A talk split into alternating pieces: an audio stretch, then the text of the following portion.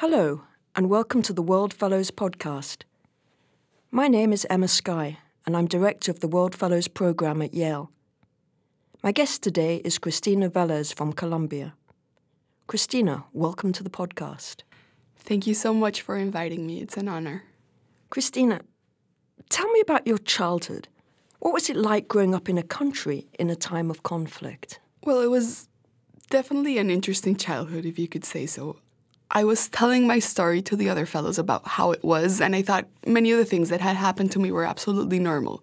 But when you see it from a different perspective, basically what happened was that our lives started to get smaller and smaller and smaller and smaller. My parents were both oriented towards um, agriculture. My father had a business in which he bought old machinery, refurbished them, and sold them again. And those machines were basically um, in small towns all around the country, so he used to travel a lot. And my mother was a veterinarian. So both their lives were completely oriented towards agricultural life. And I used to travel a lot with them. But then our lives started to get, you know, smaller. So we stopped going to certain places and then to other places and then to other places. And then by the early 90s, we were living in Bogota and we were completely circumscribed to the city and not even the entire city, only places of the city. Because when the bombing started and, and, and the Cartel de Medellin under Pablo Escobar started putting bombs in the city, um, even certain public places were already out of the radars, or so our lives got even smaller. I, I even tell this story because it's absolutely true. There's this book by an American author called Wade Davis, and he wrote about his travels around um, the Colombian Orinoco region and the Amazonian region. And that's how students of my generation traveled by reading Wade Davis because we couldn't go to those places. How many people were killed in the conflict? Wow. Um, so I was just seeing this morning the front page of, of one of the big national newspapers uh, that was published the day the peace process with the FARC ended. And it was around, it was more than 240,000 but there's more than 7 million victims in the country, 7 million people that have declared themselves as victims, either directly or indirectly, because of the armed conflict and are seeking some sort of reparation. So, in 2016, an agreement was reached between the Colombian government of President Santos and the FARC, the Revolutionary Armed Forces of Colombia, to end this conflict. However, when we look today, the peace process seems to be in jeopardy. What is going wrong and why? Okay, so the first caveat I voted yes. I would vote yes another time. And yes, I, in the yes, referendum. Yes, in the referendum because in support of the, the, peace the referendum process. that lost actually no one the referendum, but I would have voted yes. And from the city government, I was in the city government at that moment, we explicitly supported the process and we campaigned in favor of the process. So Having said that, one of the things that happened was that this peace process was only with one of the factions of the of the armed conflict. What happened was the ELN did not negotiate with the national government. So the negotiation was only with one of the factions of the, the armed FARC. conflict, the FARC. Yeah. And the dissident groups of the FARC, because not everyone in the FARC agreed with the process, as not everyone in the Colombian society agreed with the process either, are now joining the ELN groups. And they have lots of support from other um, illegal armed forces, mainly those around the drug dealing business, with proven links uh, to the cartel de Sinaloa and the big cartels in Mexico. So I think it was great to actually have signed something with the FARC. We have right now ex members of FARC in Congress. Um, we have part of the agreement is already going on. And actually, I heard someone say the other day from a high ranking um, UN officer saying that um, Santos had a great discourse about peace, but he wasn't very quick in implementing the process. And Duque has been good at implementing the agreement, but has had um, hasn't had a good discourse about peace. So we're basically living in this limbo in which nobody's actually happy with what is happening. And there were a lot of expectations about the peace process. People thought it was going to be, it was going to solve all our problems. And now, taking this scenario out of the public discussion. We're still we still have to deal with corruption. With we still have to deal with um, inequality. We still have to deal with a lot of the growing pains of a country that has grown a lot in the past decades. But is one of the main issues about justice? How do the victims of the conflict get justice? Is that one of the reasons that the peace process seems to be in difficulty? Yes, in at the beginning I thought that the special jurisdiction for peace that was part of the agreement was going to be quicker in the decisions they made because they everyone is waiting for big decisions to come. Um, and I think this idea of of impunity is what most people don't like about the peace process. But it's an essential part of the peace process too, and it's basically part of um, a, a nationwide decision of putting this back and moving forward. Yesterday, I saw the most amazing video I've seen in a while and it was taken by this woman who was a victim of one of the paramilitary groups because this is another actor of the armed conflict. She had just received a video from her aggressor asking for forgiveness. And she's a very proud woman. She's part of the women's movement. She's always perfectly dressed and perfectly coiffed and everything. She, mm. she looks perfect all the time. And she made this video on her pajamas because, because she had just received the forgiveness. Well, she the the, the request the for request forgiveness. for forgiveness, and she said, "I forgive you. I understand what happened to you. I can see what happened to you. This, of course, does not justify what you did to me, but I'm completely moved with your action. And I only hope you start healing like I did. And that is exactly what we need. We need seven million of viral? those. That went viral. And we need now seven million of those. That's the problem. How to get seven million of those reactions. And how's the economy doing in Colombia? So, you know, this is one of the funny things about Colombia. Um, and this is something that people used to say in the 90s and even in the early part of the century. The country's not doing well, but the economy is doing well. and that's something that has always happened. Um, we're we haven't had the crazy growth rates Argentina has had in certain moments of its history, but we haven't had the the contraction moments it has also had. We've always been the little engine that could. So if you see, if you track um, economic growth in the region in the long run, Colombia is always growing at a slow but steady pace.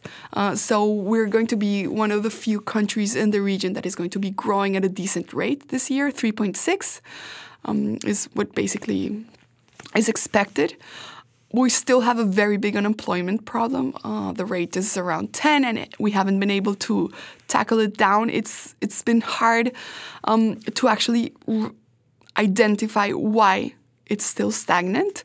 It of course has to do a lot with the migration crisis we've we've lived, but and the migration crisis from Venezuela. From Venezuela, and I would expect for this rate to start dropping in the next few years because there has been some reactivation in, in certain key sectors uh, for employment, especially infrastructure sectors. And how about the illicit economy, the wow. drug trade? So there's Colombia has a very informal economy. It's not illicit, but it's also very informal. So you have to like divide the three categories: the formal economy, the informal economy, and then the illicit economy. I think it has always been a big driver in certain regions, especially in regions where there's little statehood, if you could say so. Or little presence of government. little presence of yeah. government, little presence of government, basically. Um, but it's it's an economy that doesn't have large trickle down effects. Um, so basically, it moves a lot of cash, but most of the cash stays in the intermediaries, like the big chunks chunk of the cash stays in the people that take the drugs from Colombia to the final markets, be it the US or Europe. And those people are not Colombian anymore.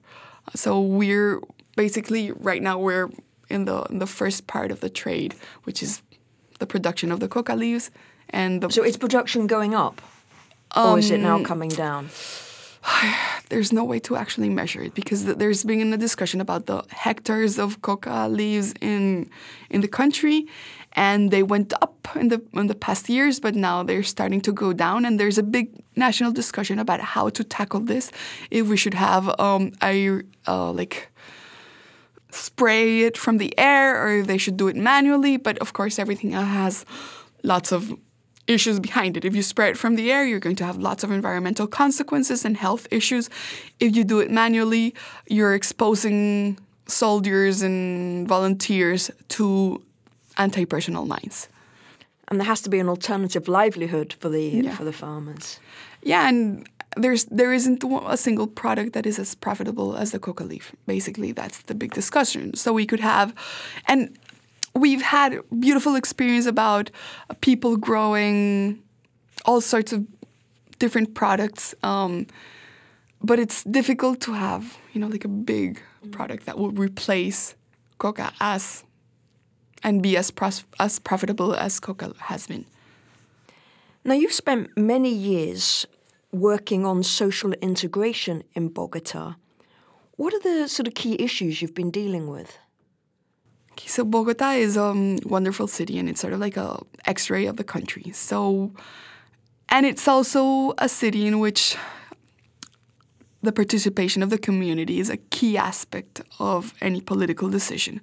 And you would have, if you're working from the government, as I was, um, you would have to deal every day or negotiate every day with the group of um, Rome people in the country, uh, the group of, um, of the organizations of the women's movements, the organization of the LGBT movement, um, the Afro-Colombian descendants, the people who don't consider themselves as Afro-Colombian but rather as black, uh, the people who um, have certain interests in animal rights or environmental rights, the 13 different uh, recognized indigenous communities in the in the city. So it's basically a very complex and very diverse city, and any social program has to have these perspectives in in it, not only as part of as part of the decoration, as many people do, because they just use um, diversity as a decoration in the decisions they make. But you actually have to have programs that adapt to everyone's needs,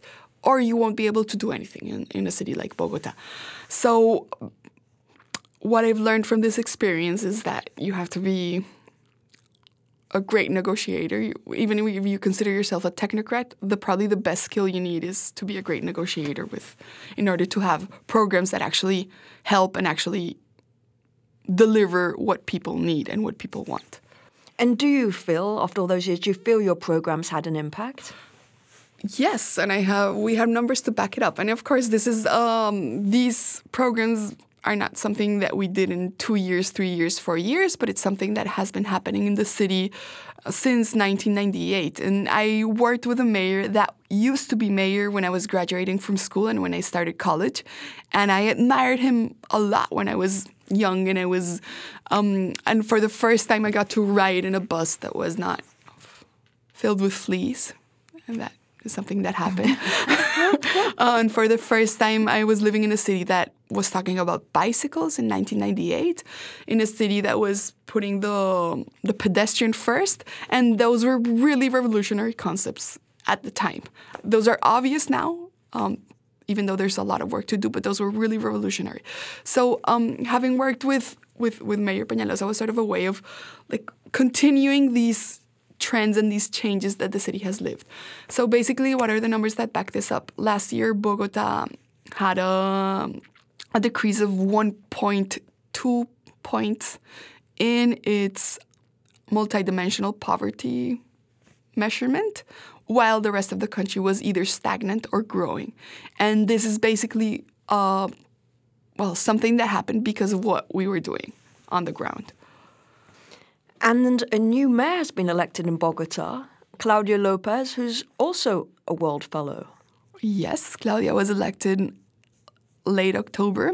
Um, she's the first woman mayor in Bogota, and she's no, she's not the she's the first elected woman mayor in Bogota because we had a um, a woman mayor about six years ago because the previous mayor was in jail. Not nice, but okay. So, uh, and she's also, and this is fantastic. She's also openly lesbian, which is like a new step in the city. Um, a lot of people ask me, how did it happen in a very conservative country like Colombia?